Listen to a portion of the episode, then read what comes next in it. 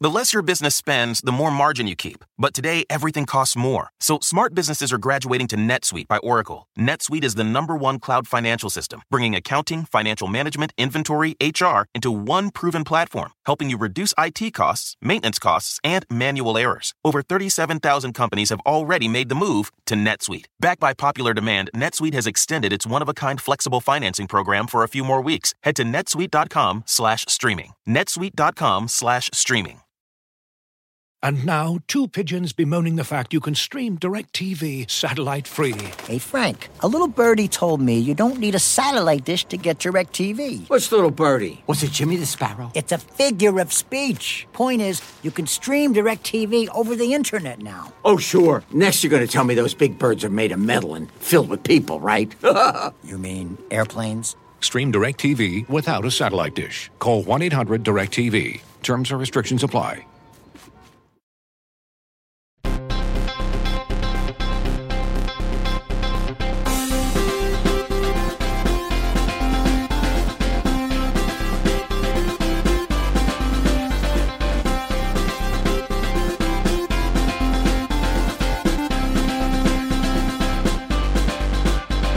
Welcome to Pod Save America. I'm Jon Favreau. I'm Jon Lovett. I'm Tommy Vietor. On today's show, the war in Afghanistan is almost over after a massive evacuation and a horrifying terrorist attack. Republican politicians use the tragedy as a pretense to call for Joe Biden's impeachment. And NYU law professor Melissa Murray talks to Lovett about the Supreme Court's decision to block the administration's eviction moratorium and Stephen Breyer's latest comments about his possible retirement. But first, Jason Concepcion's brand new Crooked podcast has arrived. X Ray Vision is a fan culture show that will dive into your favorite films, TV shows, comics, and more.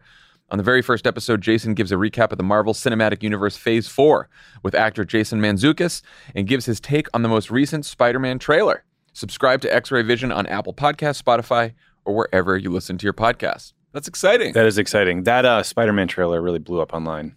Did Yeah. you- did- what'd you think? I haven't seen it yet. Oh, wow. I was on my. I was really detoxing. Good for you. fr- from tech. Wow, that's a Good. Really, real. I really was. It's a real break. For you. I just, I just came into my Twitter to to retweet our pots. That's that's the Wow. role. That's what I can do. It's all about. You were like, oh, oh, this app that makes me sad all the time. Maybe I'll avoid it. I deleted it. I deleted it. Wow. For two weeks. wow. Still can get to it on the browser though. Those shifty fuckers. Good. That's, you know what? That's something. That's progress. Also, if you live in California, listen up. Today, August 30th, is the last day to register to vote for the recall election.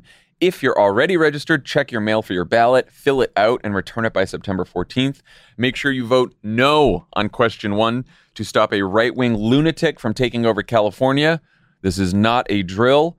Its stake is not only control of this state, but potentially control of the United States Senate, since we have an 88 year old senior senator.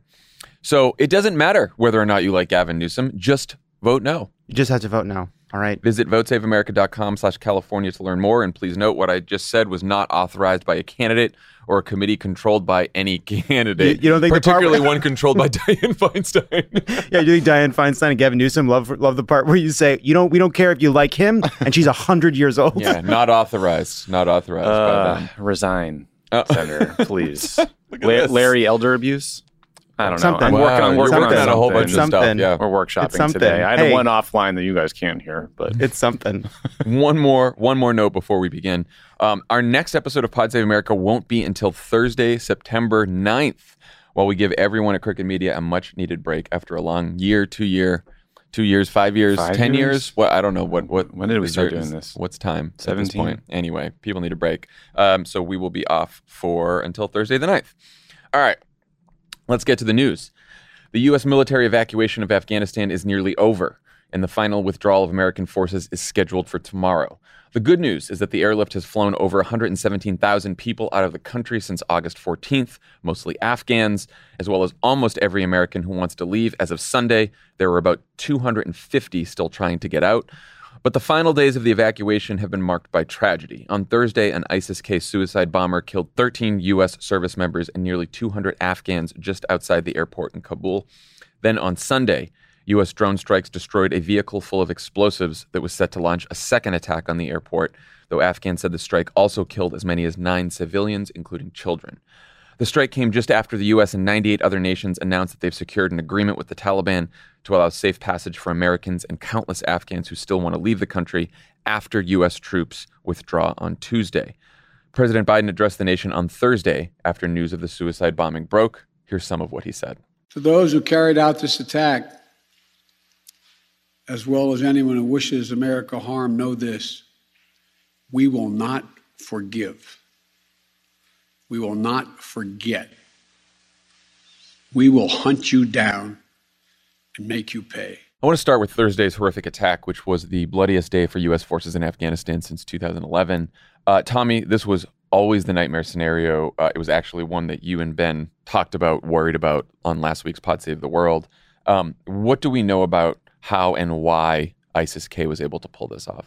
So, I mean, the, the ISIS element was always the thing the White House was most worried about because, unlike the Taliban, they're not getting handed the keys to run Afghanistan now. They don't have responsibility. They're not worried about selling this more moderate image to the world, and they're just going to conduct attacks to try to punish the U.S.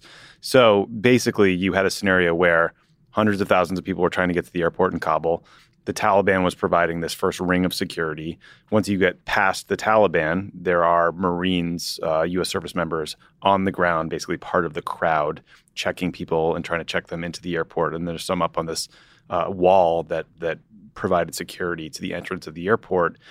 And an ISIS suicide bomber managed to slip past the Taliban checkpoint somehow, detonate a suicide vest in an area that was just literally packed with people, and the explosion was catastrophic. You know, 170 civilians, uh, women, children, innocent people. Uh, you know, it's always gutting when you read about U.S. service members killed in combat because what happens time and time again is you just are struck by how young they are. Like the oldest person killed was 31. There were five uh, individuals killed who were 20 years old.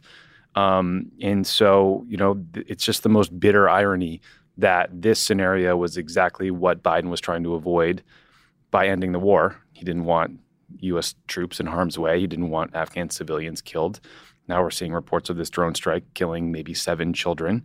And, uh, you know, this is like the, the reality of war. This is why it's so frustrating to hear Dave Petraeus, H.R. McMaster, all these people on TV talking about how Biden should have kept 2,000, 3,000 troops in Afghanistan and continued the war. And then they suggest that there wouldn't have been some sort of significant cost. This is the cost. This is what happened. U.S. troops get killed. Afghan civilians get killed. Women and children get killed. This is the reality of war. This is what Biden was trying to end. And it's just, it's an absolute tragedy.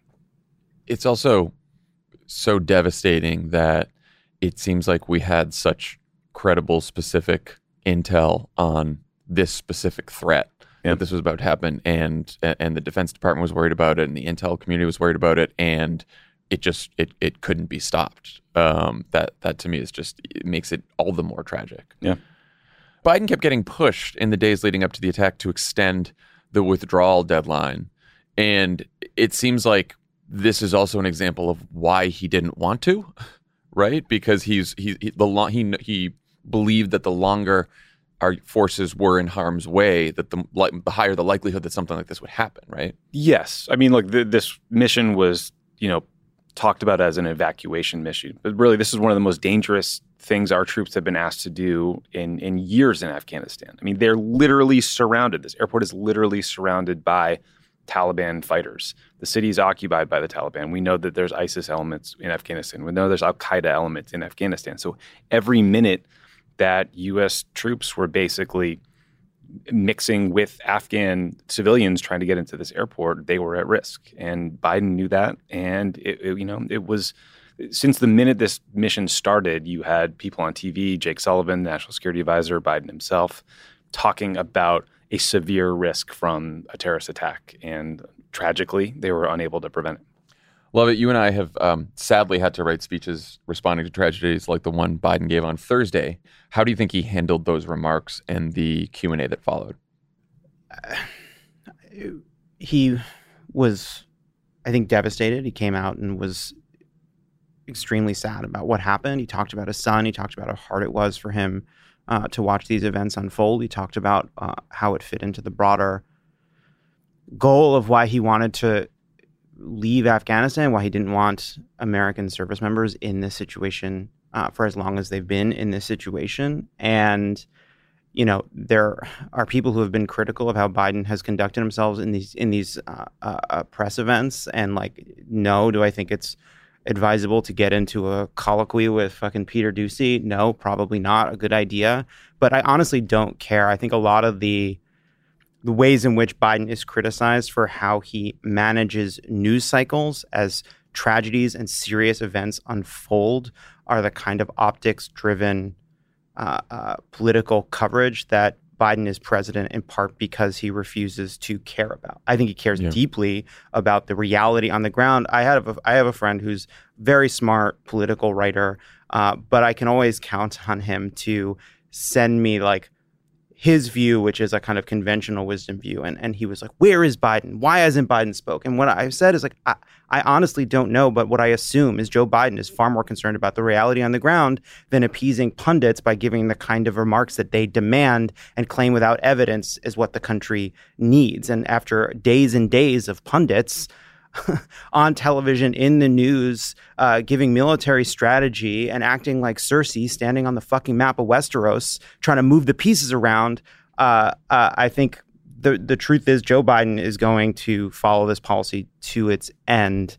Uh, because he believes it's the right thing to do, and how he specifically manages the messaging on the way there is just, in the grand scheme of things, not nearly as important as what happens in the actual, in the actual physical world. What did you think, Tommy? I mean, he looked gutted. Yeah. He, he looked gutted. And and you just, you know, th- there are some people. Look, th- th- this man has endured tragedy. He's also had a son who served. He's been working with and around the military for decades. Like, I, I think he understands how much these men and women gave. Um, what is hard to stomach and kind of upsetting is you know that the country wants to hear the line about how we're going to hunt you down Yeah. and we're going to kill you. I have I have here obligatory soundbite for the critics. But as Yeah. we as we saw days later, days later, it sounds like that mentality perpetuated the war and led to more strikes on targets that killed 10 civilians. You know, and I'm not blaming I, I don't I don't know the exact details of what happened. None of us do. We're going to be learning information every day. But like that's the cycle we need to break. We need to stop fucking killing people. Yeah, my, We stop we need to end a war that is not progressed in any meaningful way or, or helped us, made us safer, more secure for 20 years. you can criticize Joe Biden's decision on the withdrawal. You can say that you know uh, it probably helps him politically, domestically, to have said that he wants to withdraw from a war, uh, which is what he said all during the campaign, and and and Trump sort of had the same view.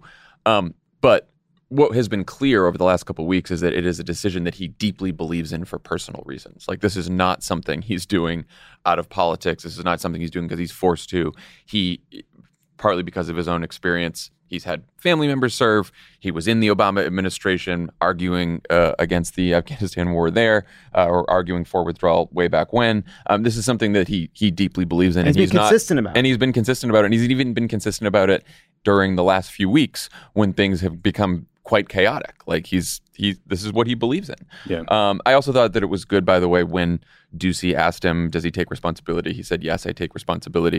Of course, he did then mention Trump again, but look, he took responsibility for it. I don't know what more you can ask from him. Look, he he took responsibility and then he went to Dover Air Force Base for the dignified transfer ceremony and he met with the families of the people who were killed. And I, I can't imagine a more difficult or, or painful thing for those families or for the president who made the decision that led to the deaths of these men and women. Yeah. So he took responsibility. What do you? Th- I, I, he also made a point of like emphasizing complete unanimity among commanders and how to achieve the mission, saying that like I'm giving, you know, I've given them everything they needed. It seemed like he wanted to make clear that the tactics were being sort of decided by the military, and he was deferring to them on that. Yeah, I don't know. There, there have been a lot of, um, you know, sort of DC pundit uh, generals and war Yeah. planners making a big deal about the closing of Bagram uh, Air Base.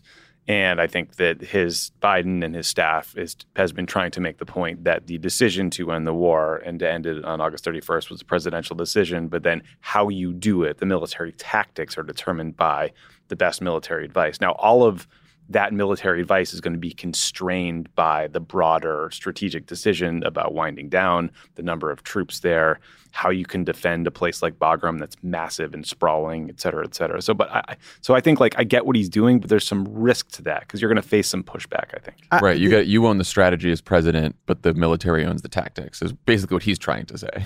Yeah, I also I, I I do think it is an environment where when you have a chaotic, ugly, tragic situation unfolding and you have all these cynical kind of members of the foreign policy establishment saying the way I would have done it, it'd been amazing. The way I would have done it, none of this would happen. We would have everything would have been perfect. We would have had this this outpost. No Americans would have died. The situation would be less chaotic. We've been Mhm. able to get everybody out. Oh, is that is that really how that's how your alternate scenario would have played out? Right. I mean, Bagram's like 50 miles from Kabul. I mean, did you think it would be easy to get 100,000, 200,000 Afghans from Kabul or wherever they live in the country to Bagram? I- don't, I don't know that that's true. When you're not the one making the decisions, you get to opine about counterfactuals until the end of time. That's just that's, that's what happens in these situations, A- and no one can prove you wrong because it's a counterfactual. And what is- so you can, you know, and, and and like you you and Ben talked about this. You've talked about this over the last two weeks, but man, the confidence with which people who are responsible Yeah. for this calamity express new opinions is extraordinary. And the, because I, I'm not a military strategist, I have, I have no idea the tactics to pr- protect Kabul. I have no fucking idea. but what I do know is that a lot of these people talking about how easy it will be, how much better a policy they could have implemented, uh, that a lot of these people have been saying the same thing for 20 years.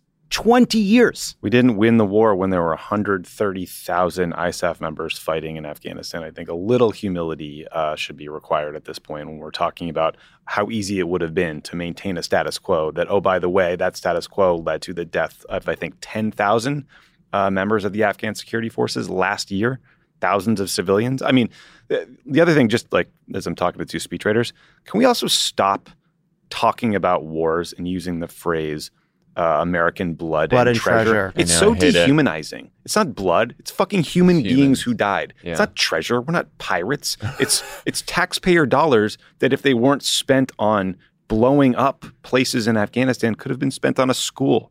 Wh- wh- why do we talk like that? note taken. Thank you. And I think on it's a, no, it's a good one. And I'll say, like, uh, you know, Obama has said that before. He used to say that. Uh, Everybody that was does. a line. It's like the thing it, you say to sound important. because it's a cliche, and you don't think about the cliche, and then you're like, oh yeah, that's pretty. That's not great. I do I do think that's like part of a larger problem in how we talk about America's foreign policy generally. You know, H.R. McMaster called Trump's deal with the Taliban a surrender agreement. A surrender agreement. And I saw that and I was like, we're not talking about this, honestly. Right? That that the American press, both I think in part out of genuine respect for people who have served and died or lost people in this in this uh, uh, in Afghanistan over the last 20 years, but in part I think out of a kind of innate, not even like subconscious jingoism, like don't want to talk about this for what it is, which is we lost this war. We surrendered. Donald Trump surrendered. They released thousands of Taliban prisoners. He promised to leave. No part of the deal protected Afghans. It set a date certain in May. We are surrendering. See, I don't think we surrender because I think surrender means that you sort of give some sort of control over like your country to the the person who won. I, I do think it's a withdrawal because we're just saying, okay, we're going to get the hell out of your country. You know what I mean? Whereas We're in extricating ourselves World- from your civil war. the. World War. II surrender, basically, the United States like occupies Japan for a long period of time. It's not like the Taliban are coming here, so that would be my only quibble with that word. But I hear what you're saying. Like the, the language used around this is like is very frustrating because it's all it's all wrapped up in like pride in in American exceptionalism and jingoism because it talks about uh, the, the the straight New York Times copy from like Peter Baker or whoever is like the U.S. was humiliated in Afghanistan. Like countries don't get humiliated, people do. The other, uh, there was something in that Peter Baker piece too, where it said fewer than 100 American troops died in combat in Afghanistan over the past five years, roughly the equivalent of the number of Americans currently dying from COVID 19 every two hours. What the fuck is that? A lot of people What- have been making that comparison, and I'm just like, What- what, are you like? First, like, first Tell- of all, tell that like, to the parent of someone who died. what what kind of uh, uh, yours this is the objective news analysis like your role here is to put a hundred dead humans in in the context of an unrelated global pandemic like because you're trying to make the case that it wasn't that bad You're- what is the argument Well, there? to, and to your point, Tommy, there's something more important than humiliation, and it's men and women dying in battle. Right? Like U.S. men and women, right? Like there's something a little more important than like the country's ego being damaged. Well, and it's it's like the fact that we're sending men and women to fight and die. in Right. humiliation is war. optics Yes, it- right. And when, what they're saying is leaving entirely in this way was humiliating for the US. But what would not be humiliating would have been keeping 3,000, 5,000, 10,000 troops there, continuing to provide uh, air support for Afghan security forces, and perpetuating a civil war Mm-hmm. that is killing thousands and thousands of Afghan civilians. There's no discussion in the US media about the deaths of Af- Afghan people. And that is a real problem. yeah. Also on the uh, on par with sort of the language of humiliation is this language of credibility, which is again Again, about optics, as if totally. like the idea that like the way the U.S. maintains cre- credibility is by doing things that run counter to its interests over many many years. Uh, you know, spending all of its money, Right. killing people, causing the deaths of their own people in the service of a failed mission. Like that's how you earn credibility,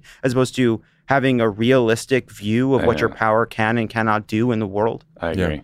This is this is what losing a war looks like. That's just um, one of the questions Biden got at the press conference um, was about a Politico report that the U.S. gave lists of Americans and Afghans who were approved for evacuation to the Taliban.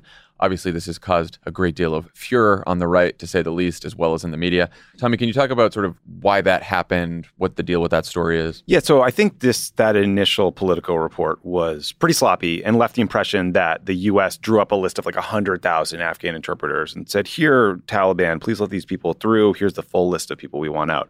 Um, and they allowed some congressional source to describe it as quote a kill list.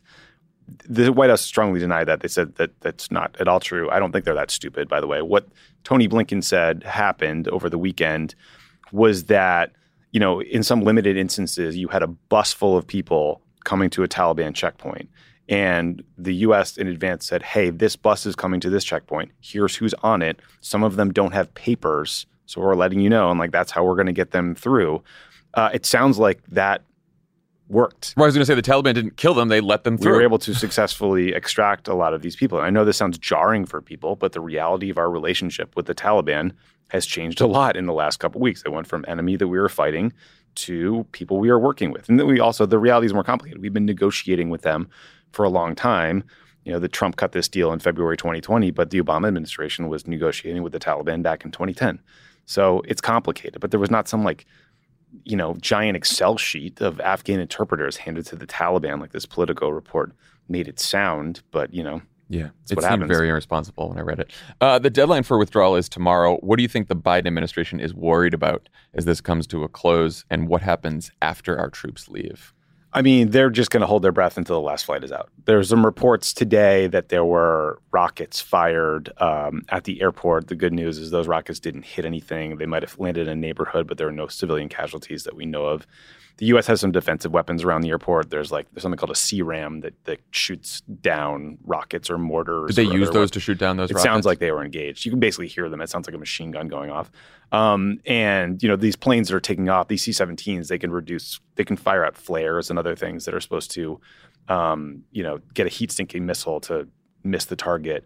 You know, but it, like I, I, this is the scariest part of this whole thing, in my opinion. Like ISIS, maybe parts of the Taliban, maybe parts of the Haqqani group might want to take a shot at us on the way out. Um, and God help us if they got their hands on some sort of like advanced surface air missile technology or whatever. After August 31st, the U.S. has said that the U.S. and 97 countries have cut a deal with the Taliban that will allow us to keep getting foreign nationals and Afghan allies out of the country. Um, they, the Jake Sullivan and, and Tony and people who were on the shows over the weekend said that we'll use economic leverage and other diplomatic means to hold them to that. Um, it's going to be tough to enforce. yeah, I like how do we know if they're not letting people get out? Good question. I mean, they've been they've also been hunting. I mean, part of the deal was that it protected American service members, but not Afghans. I mean, Taliban, while making these claims, has also been hunting and killing Yeah, there's people that reports. worked with us. Yeah. Do you think, Tommy, that the U.S. will engage in sort of covert operations to get some people out, or is that My guess is the CIA is working overtime to find ways to get all their sources and people out of there, and that you know they're they're these kind of ad hoc, um, you know, veterans groups working to get people out. There are other countries who are working to get people out. I'm sure the U.S. military and the State Department will continue to work to get contacts out. So this is going to be something that I think lasts a long time.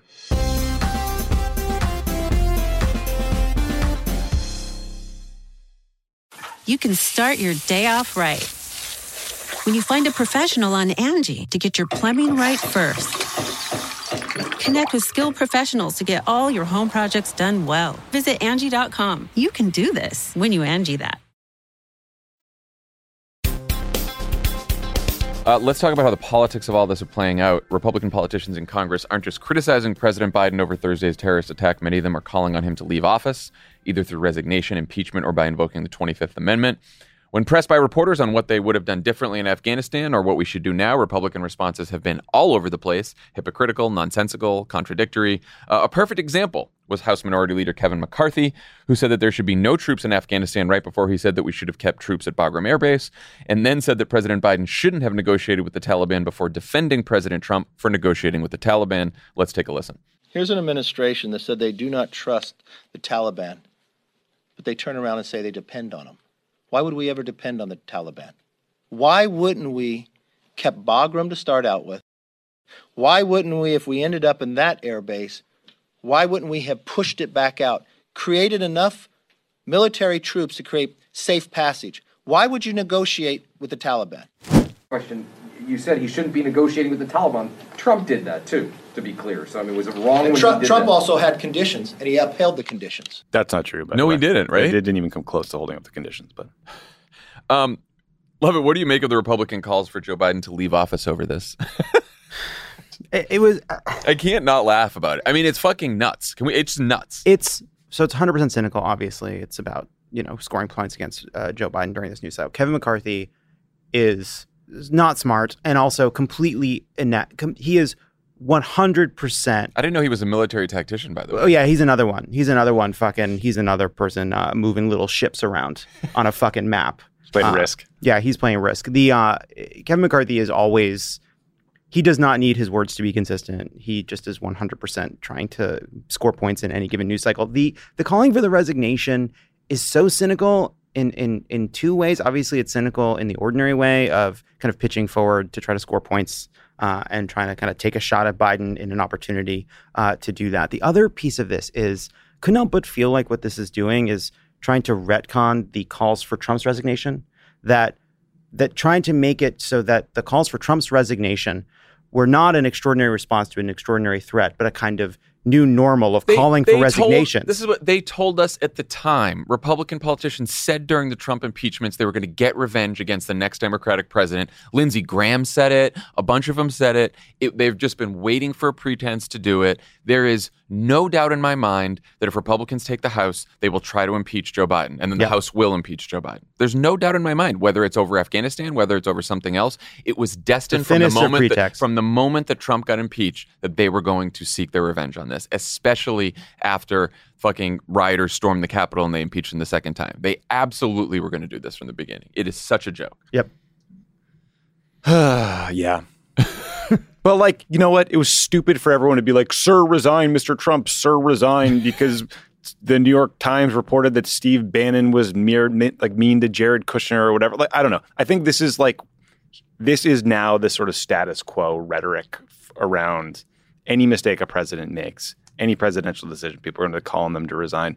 There's no context. No one thinks about the fact that in 1983, 300 some odd people were killed in Lebanon by a terrorist attack. I don't think people were calling on Ronald Reagan to resign. Not one, not And one by- Democrat called and- on him to resign, and and they were killed in the Marine barracks six months after there was a terrorist attack on the embassy, and the troops were still there, and then they were killed, and no one said anything because when a president makes a strategic military decision that leads to American casualties, you don't call on them to resign. Yeah, and by the way, he didn't retaliate militarily. But, you know, over the weekend when you turn on the Sunday shows, it felt like 2003 all over again. There's Lindsey Graham calling for more wars. You know, you'd put on uh, 50 Cent in the club, you know, get go back 20 years, get, get in that mindset. In It's the 2003, same yeah. shit. It's the same people making the same arguments for more war. And I think I have a lot to criticize about how Biden executed with this withdrawal. I think we can Monday morning quarterback and think there might have been better ways to do it. But the fundamental decision to get out of Afghanistan after 20 years was the right one. And I'm glad they're defending it. But also, you're right. You can absolutely criticize Joe Biden for this. And if you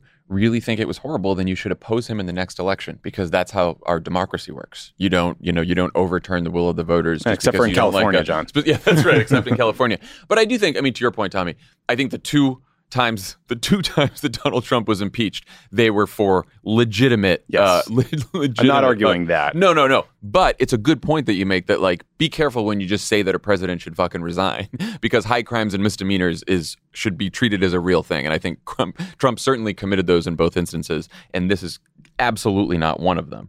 Um, how hard do you think Biden and or other Democrats in Congress should push back on these Republicans because that's sort of the next front in this. And Biden, I think, in the middle of this crisis, is sort of held back from hitting back at Republicans. I think rightly so. Democrats have also been critical of Joe Biden, and they've kind of you know been holding their fire. But at some point, Uh, the second Trump was out of the picture, uh, Republicans once again are for forever wars, and we should make that a big part of Yes. of of of uh, if they want to make Afghanistan uh, part of the midterm campaign, then fine. You are for continuing America's longest war. You want more Americans in harm's way. You want more violence, more cost, more chaos. That's what you believe. Uh, we have a different way. We we don't we we don't support uh, this endless war anymore. I think that's an important point, Lovett, because I think there's a couple different ways you could go at Republicans over how they've been acting in the last several weeks. You could talk about the incoherence of their argument. You can talk about their hypocrisy. I don't necessarily think those two arguments carry that much weight with people. Like Republican hypocrisy, oh yeah, that's that's new. That's surprising. I think the the idea that these people are for endless war. They want to spend more US dollars in Afghanistan. They want to send more troops to fight and die over there. And look, some of them are trying to say, some of them are in the Trump wing are, oh, no, no, we wanted to withdraw too. That may be right with some of them. But like Mitt Romney was out there this weekend talking about leaving forces there. Lindsey Graham was talking about leaving forces there. Like, there's enough people in that party that want to extend this war that I absolutely think the Democrats should tag them with it over the next several months and lead up Absolutely. to the Absolutely. And I think most voters are smart enough to know that these calls for his resignation are unserious and they Yeah. know how elections work and when they occur. you know, I mean, uh, it's it's just it's ridiculous. Well, so Republicans don't currently have the votes to do much of anything about this, but there are plenty of Democrats in Congress who are calling for hearings and investigations into the administration's handling of the withdrawal. What do you think about that in light of Thursday's attack, Tommy? I mean, uh, look, the hearings are appropriate. You know, I, I think Democrats are incredibly unhelpful. Bob Menendez, in particular, is unbelievably unhelpful to almost every Democratic president over the last decade or two, whether it's it's the Iran deal or Cuba policy or Or his own uh, scandals. or or Biden's views towards Afghanistan. That said, like you're seeing leaks of classified notes from calls that occurred on Wednesday and Thursday before this horrible attack in Kabul. So there's going to be all these questions about what intelligence the United States had when they had it, who made the decision to keep open the various gates at this airport, knowing there was this threat from ISIS. Like all of these are appropriate questions, I think, to try to get at. And the reality is, if the Republicans take back the House or the Senate, they are going to have their own set of investigations and their own set of hearings. They want this to be Benghazi, and it's going to be brutal. And you can and you can bet too that they will use so they rejected a bipartisan commission to look at January 6th and then we did this sort of select committee and you can bet that they're going to use that as a means to have fewer democrats on any investigation yeah. if they're in control that's one thing that I'd be keeping an eye on the other thing I would say though too is yeah Tom, Tommy's right like these are they're important questions to be answered but in reality we are not going to be uh, uh, um, eva- evacuating uh, Afghanistan after a 20 year war again. But there are a lot of lessons we can learn about what led to this. And so my view would be if you want to investigate what happened in, Afghanis- in, in, in Afghanistan, we should investigate what happened in Afghanistan. But it shouldn't be about the last two weeks or the last two months. It should be about the last 20 years. Yeah, I mean, look, I think the answers are going to be really unsatisfying about sort of how this terrorist attack happened on Thursday. The reality is, is an incredibly dangerous mission.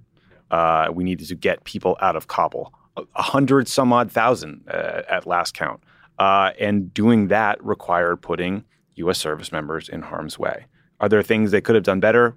Sure. Are there things we don't know about now that we'll learn about later that might change how we think about all this? Uh, very, very possible. But like we had the same conversation around Benghazi, where you could absolutely can and should criticize the State Department for not having enough security at some of these diplomatic uh, outposts. But the broader reality is that being a diplomat or being a U.S. service member is a dangerous job, and you serve in dangerous places, and there's inherent risk, and everybody knows that going into it. I'm not saying that to excuse the way this was handled or anything else, but like that's the that's the reality, and, and that's kind of what you're going to uncover as part of these investigations. And to your point, Lovett, like the broader lesson should be stop with these uh, uh, these wars. stop nation building in countries like Afghanistan and Iraq. Stop invading places that we know nothing about. Stop staying there for 20 fucking years. One, uh, yeah, one other piece of it too that uh, like you, you and you and Ben talked about this that there was this dissensus for a long time around how well equipped Afghan security forces were, and that the military was saying that no, they're ready, and then there was a disagreement with the intelligence community. That's a that's a massive scandal. That's a massive scandal that like for a very long time uh, there was a great deal of dishonesty about what our mission had and had not accomplished. Also, like just what was going on over the last last year. Uh, uh, uh, while we, while the Trump administration was negotiating with the Taliban that allowed this to unfold so quickly, right? Like there, if they want to investigate this, fine. If Democrats allow this to be a conversation about the Biden administration alone or what happened in the last few weeks of a of an unfolding disaster that took place over years, I think that that would be a big mistake. It's disservice. From a purely political standpoint, Democrats have two options here. They control the White House, they control Congress. They can either decide to not have an investigation right now Republicans will then spend the next year calling for an investigation, running on a midterm message of calling for an investigation. And then if Republicans win, they will certainly hold investigations that look a lot more like the Benghazi circus, right? Yeah. So you can either do that or you can decide, well, we control the committees now.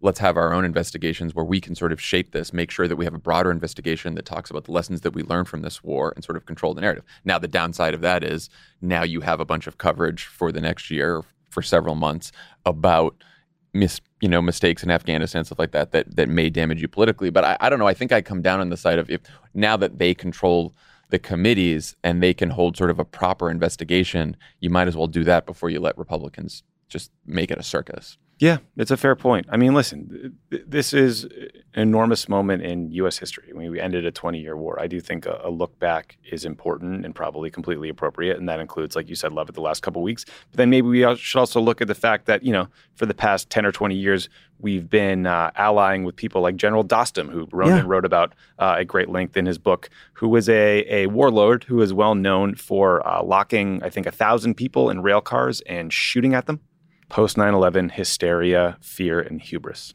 Yep. Uh, Republicans are obviously hitting Biden so hard because they see an opening. His approval rating has dropped to the lowest level of his presidency, not just because of Afghanistan, but because of the Delta surge and economic concerns like inflation. Uh, the administration is currently facing what appears to be a hurricane that is devastating uh, Louisiana and the Gulf Coast. I don't know if we ever had an August this bad in the Obama administration, yeah. but we did have some bad ones. Tommy, can you talk about what it feels like to be inside a White House consumed by multiple crises? I was thinking back to aside from not fun. Well, I was thinking back to sort of like the the most tumultuous periods. I mean, I got the National Security Council spokesman job in I think January of 2010. It was sort of right before the Haiti earthquake, and then the Arab Spring, and there was the period around uh, Benghazi. And you can, I mean, you can see what it's like on Biden's face. You can see it on Jake Sullivan, Tony Blinken's face when they're when they're out briefing. After Benghazi, I think we were doing like 7 a.m. situation room check-ins, and then 7 p.m. later that day when you do go home, you know, you're not getting sleep. You're getting called in the middle of the night with some sort of update from the situation room. Um, you're getting new information constantly. You know that some of that information is going to be wrong, but you still have to brief Congress. You still have to brief the press in real time to the best of your ability. You're trying to get answers from people in different continents and different time zones. You're trying to coordinate and hold accountable massive government agencies like the Pentagon and the State Department and the intelligence community and actually get them to do what you want them to do. And then if you're Jake Sullivan or Tony Blinken, you're briefing the president and the vice president, and you're dealing with however they feel yeah. at the moment. They're probably not. They're Biden's probably not pretty happy right now, understandably, um, and it's it's completely unsustainable. And then on top of that, you can't just drop all the other shit you have to do. You know, I mean, I read the Wall Street Journal this morning.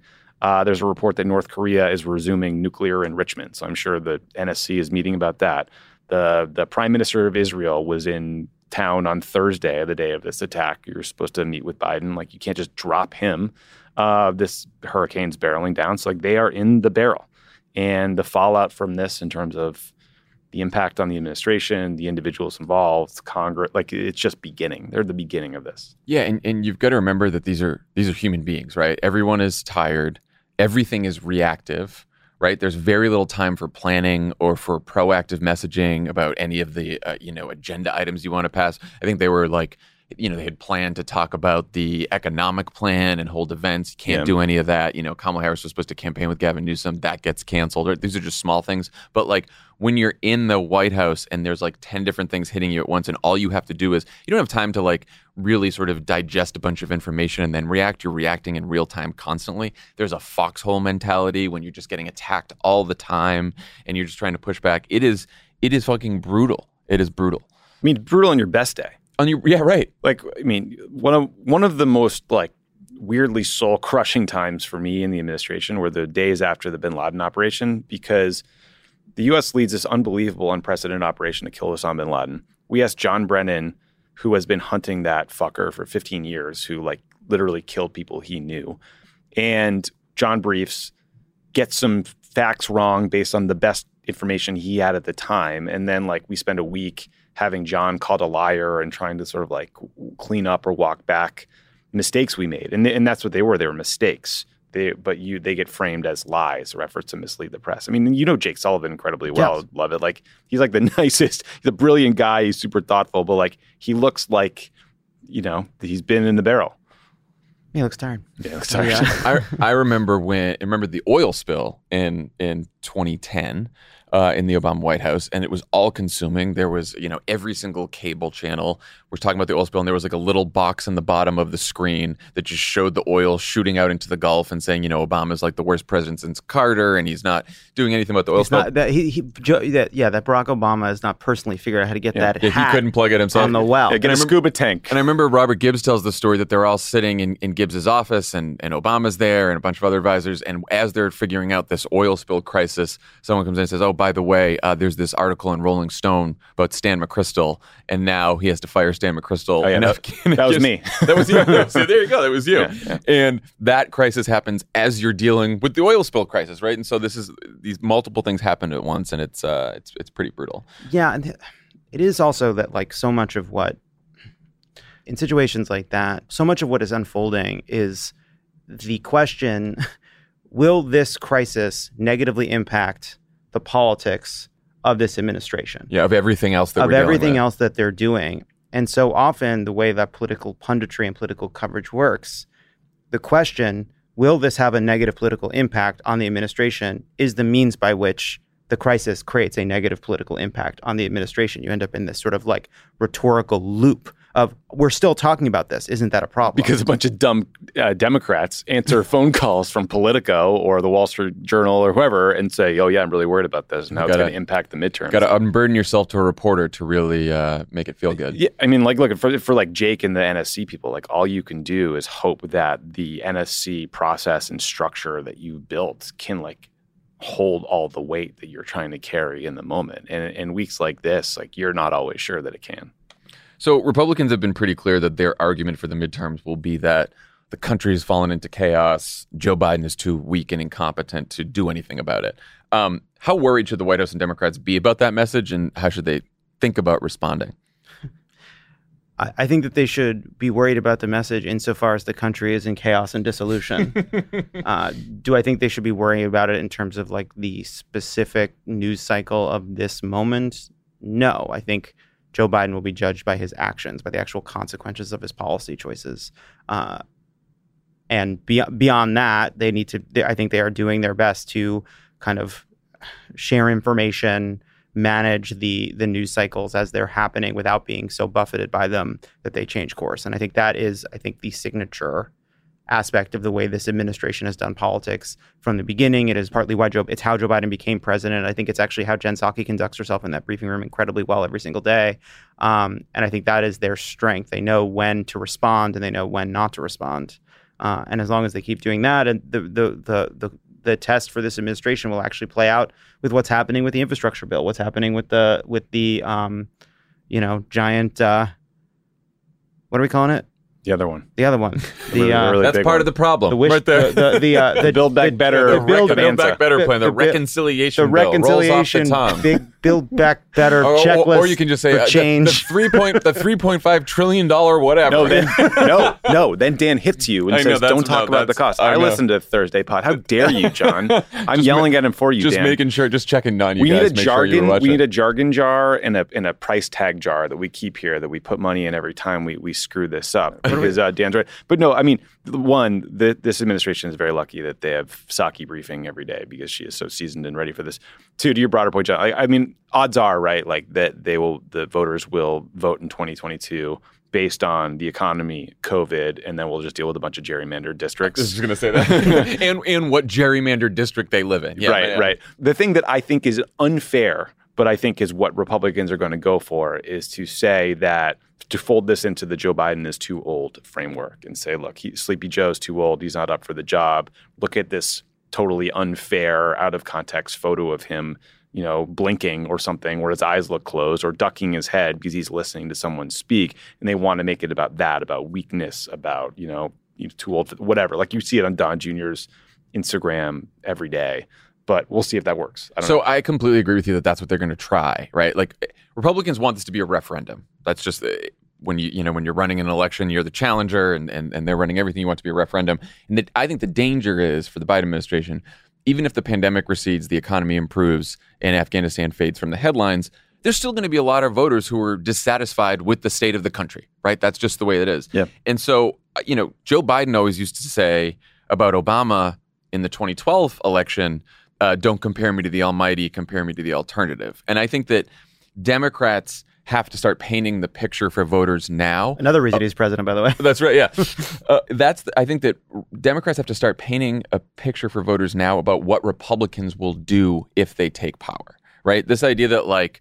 Um, just judge Joe Biden on the economy and the pandemic, right? I, I do think that's what ultimately voters are going to judge him on.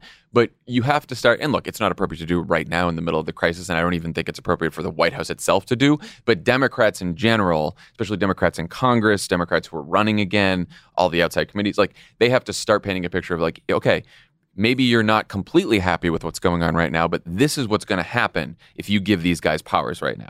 Endless investigations, impeachment, tax cuts for the wealthy, endless wars in Afghanistan. Whatever the message is, you have to start doing the comparison now because if it's a referendum, that never usually goes well, even if things are going pretty okay.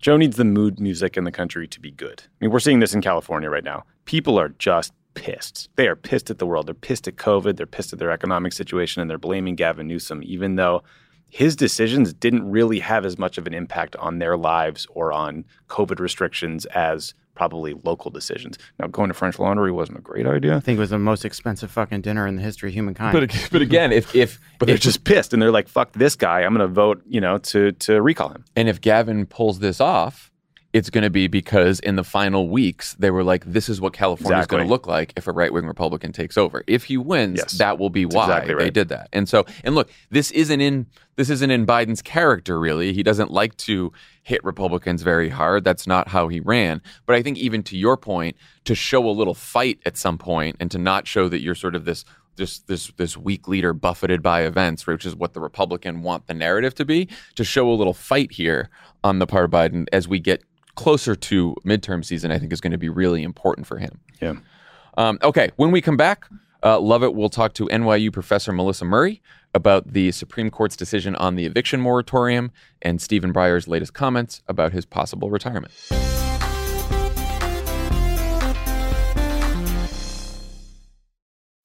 you can host the best backyard barbecue.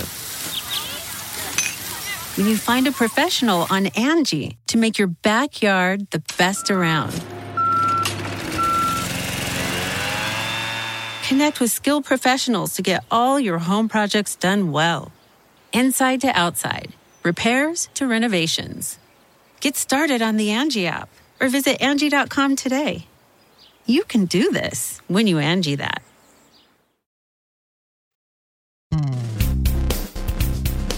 The Supreme Court blocked the Biden administration's extended eviction moratorium on Thursday, ending protections against hundreds of thousands of renters financially affected by COVID 19 and allowing evictions to resume. Also, Supreme Court Justice Stephen Breyer gave an interview where he denied living in outer space. Joining us now to discuss this and more is NYU professor of law and host of the podcast Strict Scrutiny, Melissa Murray. Welcome back to the pod. Thanks for having me. So that our listeners can understand the difference, can you tell us why the court allowed the moratorium the first time, but not this extension? Well, the first time that the moratorium was considered, it was a moratorium that had been passed as part of the CARES Act. So Congress had actually issued the first moratorium as part of that broader legislative package.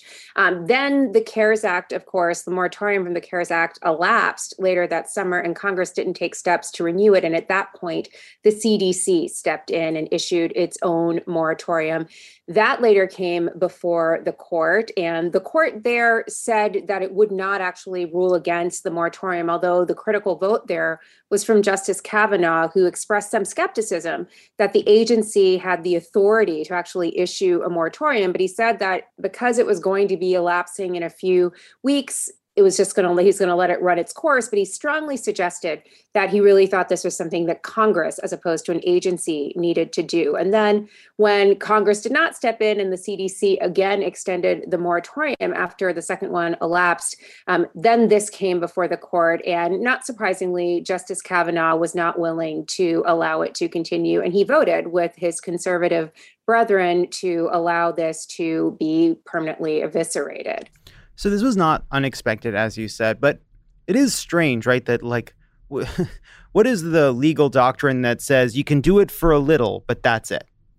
So, I mean, there is no legal doctrine that says that you can do it for a little. I, I think here, um, you know, it sort of evinces Justice Kavanaugh's very pragmatic approach to things. Like he noted that he was very uncomfortable with the prospect of an agency issuing a moratorium as sweeping as the one that came before the court, but it was going to elapse in just a couple of days or weeks. And he thought, you know, might as well continue that course. But he was very strong in his view that in his mind, Congress really was the actor that needed to act here. And when Congress didn't act and the agency acted again to extend the moratorium, then I think the jig was up. And he sort of called the question, joined the other five conservatives over the dissents of the three liberal justices. So uh, the CDC tried to satisfy, at least in part, the concerns that Kavanaugh had by trying to gear this around places that were particularly hit hard. Now, it ended up uh, catching 90% of the country was sort of trying to have have it both ways, right? It's a broad moratorium, but also a directed moratorium. Are there more legal options available to the Biden administration now without Congress acting? What do you think?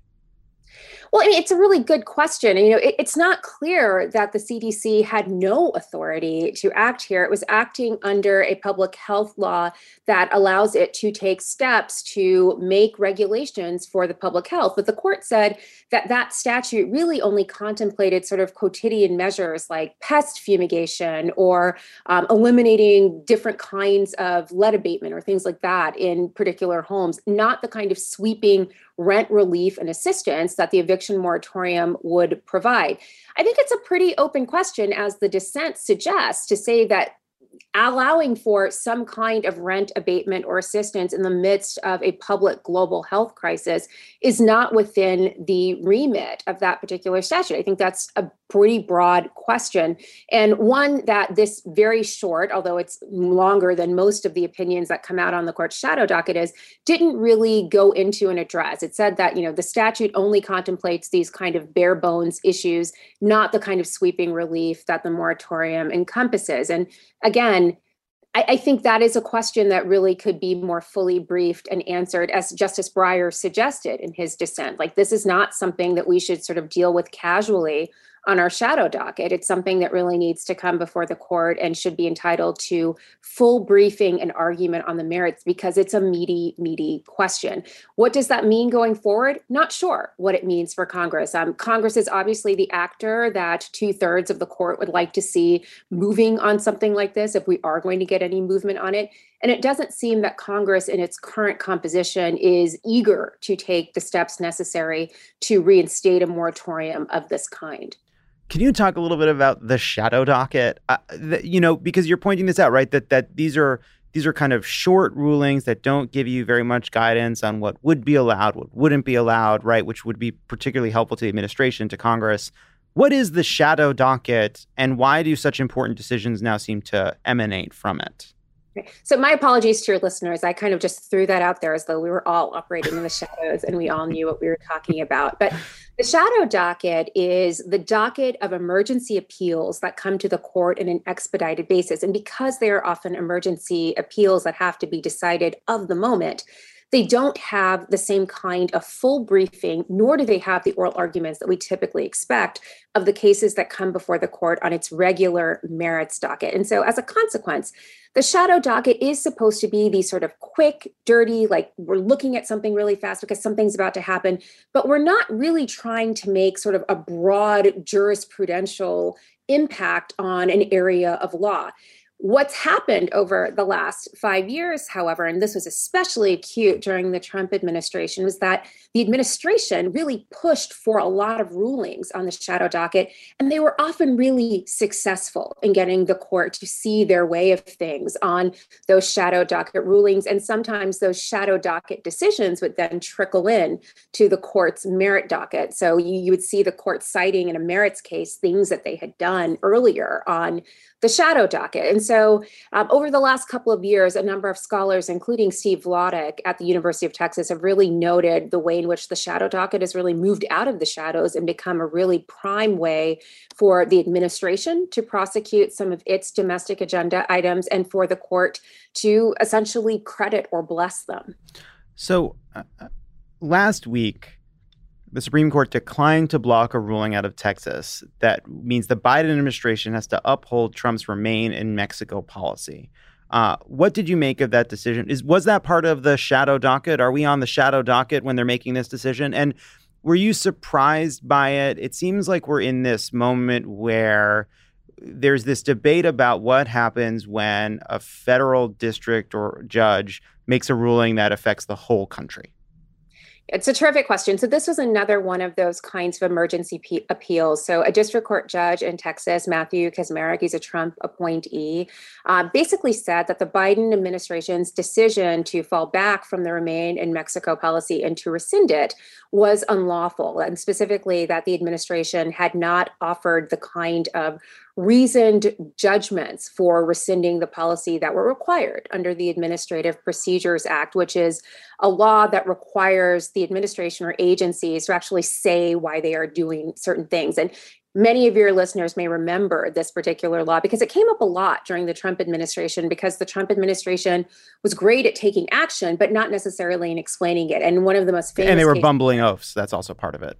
Well, your words not mine. Mm-hmm. i just i state the facts and um, offer you some of this analysis. But you know one of the things that i think the court noticed in the daca case for example was that the court or the the administration had rescinded the daca program but hadn't really provided good reasons. And so the court ultimately said in University of California Regents versus Department of Homeland Security that they couldn't do that. They couldn't just rescind DACA without actually providing reasons.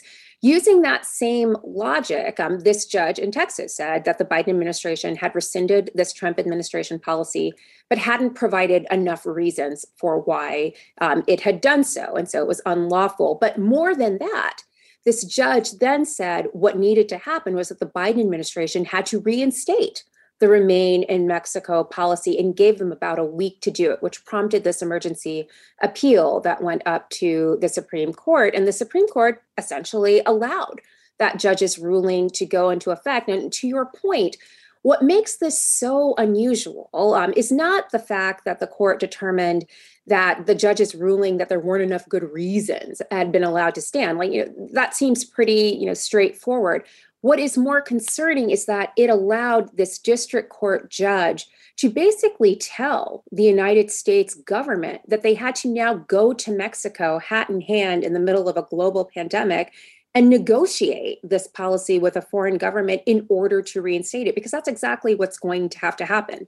The policy was rescinded in order to reinstate it. The United States is going to have to do some kind of brokering with Mexico to allow these asylum seekers to stay in Mexico while their cases are heard in the United States. And that kind of impact on the conduct of foreign policy uh, is something that typically members of the judiciary try to stay away from in their rulings. But this is a decision that basically forces the administration to actually shift their foreign policy responses to do a particular thing. Well, it just seems like also the exact kind of decision that should be before the Supreme Court. They're like, hold on a second, this uh, this federal judge should not be dictating foreign policy day to day, requiring a sudden about shift in the part of the administration without this being heard uh, uh, by the nine justices of the Supreme Court. Right? Doesn't this this seems like the exact kind of situation in which a ruling will be uh, would be stayed until it has a chance to be adjudicated before the actual Supreme Court. That's exactly right. And, you know, for those individuals who argued that, you know, this was really no different from the DACA case where the court said that the Trump administration had not followed the, the appropriate procedures and had not provided sufficient reasons for its rescission decision, um, you know, it's really worth noting that that DACA case was a case on the court's merits docket. So when the court made that determination that reasons had not been given, they actually did so with the benefit of full oral argument and full briefing on all of the parties. That was not the case here because it was a case on the shadow docket and an emergency appeal. So, really different circumstances, even though the court was relying on some of the same kinds of logic that we saw in the DACA case. So, uh, in this context, we have Justice Stephen Breyer. Uh, he has a new book about how the court's not political. Everybody chill out. It's fine. uh, he gave an interview with the New York Times uh, in which he didn't want to talk about his plans to retire, but he did say, and I took this as heartening, that no one on the Supreme Court lives on Pluto and that he doesn't want to die as a member of the Supreme Court. What was your reaction to Justice Breyer's interview? So in the interview, Justice Breyer noted that you know he didn't want the whole process of stepping down and having a successor name to be one that was unduly mired in politics, which is totally on brand for Justice Breyer, who has said that he really loathes the politicization of the judiciary. Um, but was also what was really interesting was that he kind of offered this five-factor analysis that he wanted to consider before you know stepping down. When you know there are all these things that a justice has to consider, and I thought that was especially on brand because if you read Justice Breyer's jurisprudence, this is a man who has never seen a five-factor test that he didn't love. So of course he would apply this to his own retirement decision. But you know, I, I, think what the interview suggests is that this is someone who understands that he is in a particular position um, that the political environment um, in which he and this particular position exists is one that is subject to a very shifting landscape and as much as he would like to avoid the politicization of the court. You know, the horse may be out of the barn on, on that on that point, and this is going to be political, regardless of whether he wants it to be or not. And, and you know, perhaps he is looking for a way to do this on his own terms, but also keenly aware that this may be out of his grasp entirely. It's interesting. I mean, it's whenever a Supreme Court justice resigns, it's a political debate. It takes place in the United States Senate. It is not a, a, job for which a, the president nominates uh, a successor. If he's worried about this being mired in politics, isn't the surest way to create the biggest political uh, fight to wait until we may not have a Democratic Senate? Like, isn't the isn't the way to avoid his worst fears to to uh, to learn to golf now? So I think one way to sort of think about this is, you know, for someone of Justice Breyer's vintage, the Supreme Court and vacancies on the court weren't always so politically animated or, or, wrapped in the kind of politics that we expect and, and see today. You know, when Justice Stevens was appointed to the court, it was sort of very straightforward. No one really talked about it. It happened incredibly quickly. Uh, for people, I think, of our generation, we are used, I think, you know, w- we lived through Robert Bork, or we were just, you know, at least sentient during Robert Bork. We've seen the politicization of the confirmation process. So, you know, part of this I think is is kind of generational. He's perhaps wistful for an earlier time when it really wasn't the case that a Supreme Court nomination could prompt this kind of really excessive and, you know, pitched fever pitched um, battle on both sides of the aisle about who the nominee was and what the impact of that nomination would be for the court.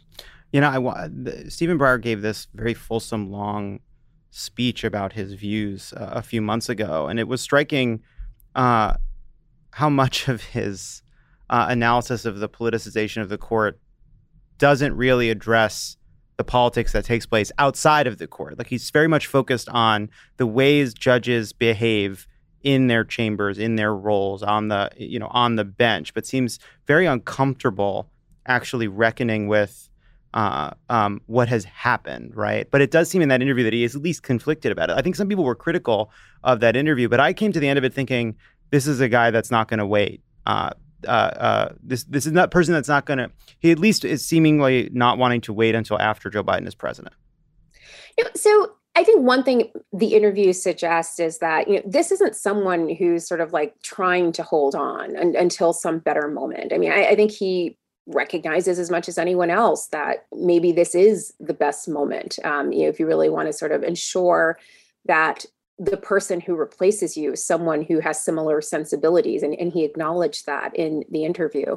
Um, but, but i also think he's someone who doesn't like to be pushed into a corner and i'm not sure that us berating him about stepping down is the way to actually get him no i won't down. stop i won't stop. Retire stephen breyer. Get out of there I mean, the the name makes Sir. it easy to make up all of these rhymes, but you know, again, he, he- I think he wants to do this on his terms and and his way in a way that sort of feels good to him. Like, you know, is that selfish? Is that realistic?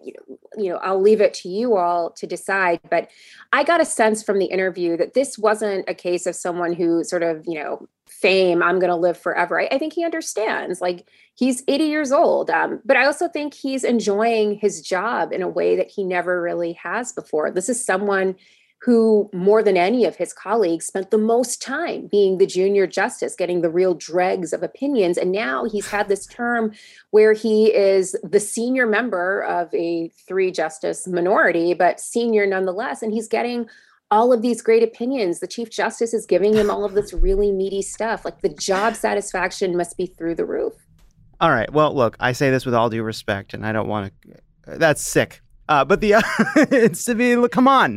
It's. I mean, I'm, I'm, you know, whether you agree or not, um, you know, there is, I think, something, and I think Justice Ginsburg had a little bit of this as well. Um, you know, waiting to get to a place where you really were like you knew the job, you knew what your role was, you knew how to play it really well, and you didn't want to step down sort of at the height of your powers. And I think for him, this really is the height of his time on the court. He's the leader of the liberal wing of the court. I mean, it is a very diminished liberal wing, and you know that must be said. Uh, but he is the one in the catbird seat in terms of you know that wing of the court. He's getting great assignments. Um, he wrote the opinion in Texas in the ACA case and in the free in the student speech case. Like this is this is what he's been waiting for, and and maybe this in part explains why he's reluctant to give it up. Well, hopefully he'll also uh, be excited about Tuscany. Uh, Melissa Murray, thank you so much. And, I, and before I let you go, I do want to say, uh, as always, thank you so much for your comments. If you were sentient uh, during the Robert Bork confirmation, you should probably also start a skincare line uh, as soon as possible. Thank you for saying that. Today is my birthday. You Happy know how old birthday. I am. I'm so old today. Um, but I like I don't know. I'm like I'm, I'm I'm trying to do whatever Justice Alito does to his skin because that is a man too who has not aged at all. Uh, that's that's uh, that's called uh, having no empathy. That's actually really good for the skin. Uh, it's actually very good to feel nothing. I'm just nothing. trying collagen supplements. I'm just doing collagen yeah, supplements. yeah, yeah. Sociopathy and collagen are great for the skin. Melissa Murray, thank you so much. I said it, she didn't say it. I didn't say it. Okay. Thank you.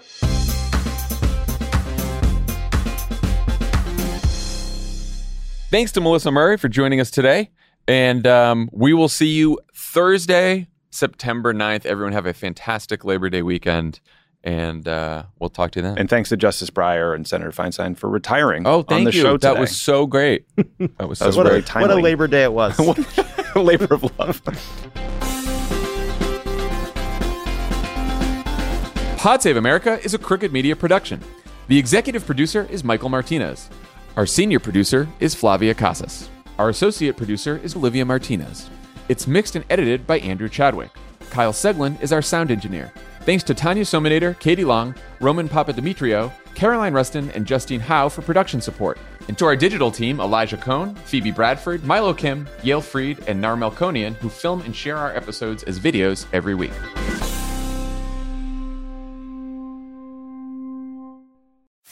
You can host the best backyard barbecue. When you find a professional on Angie to make your backyard the best around. Connect with skilled professionals to get all your home projects done well. Inside to outside, repairs to renovations. Get started on the Angie app or visit Angie.com today. You can do this when you Angie that.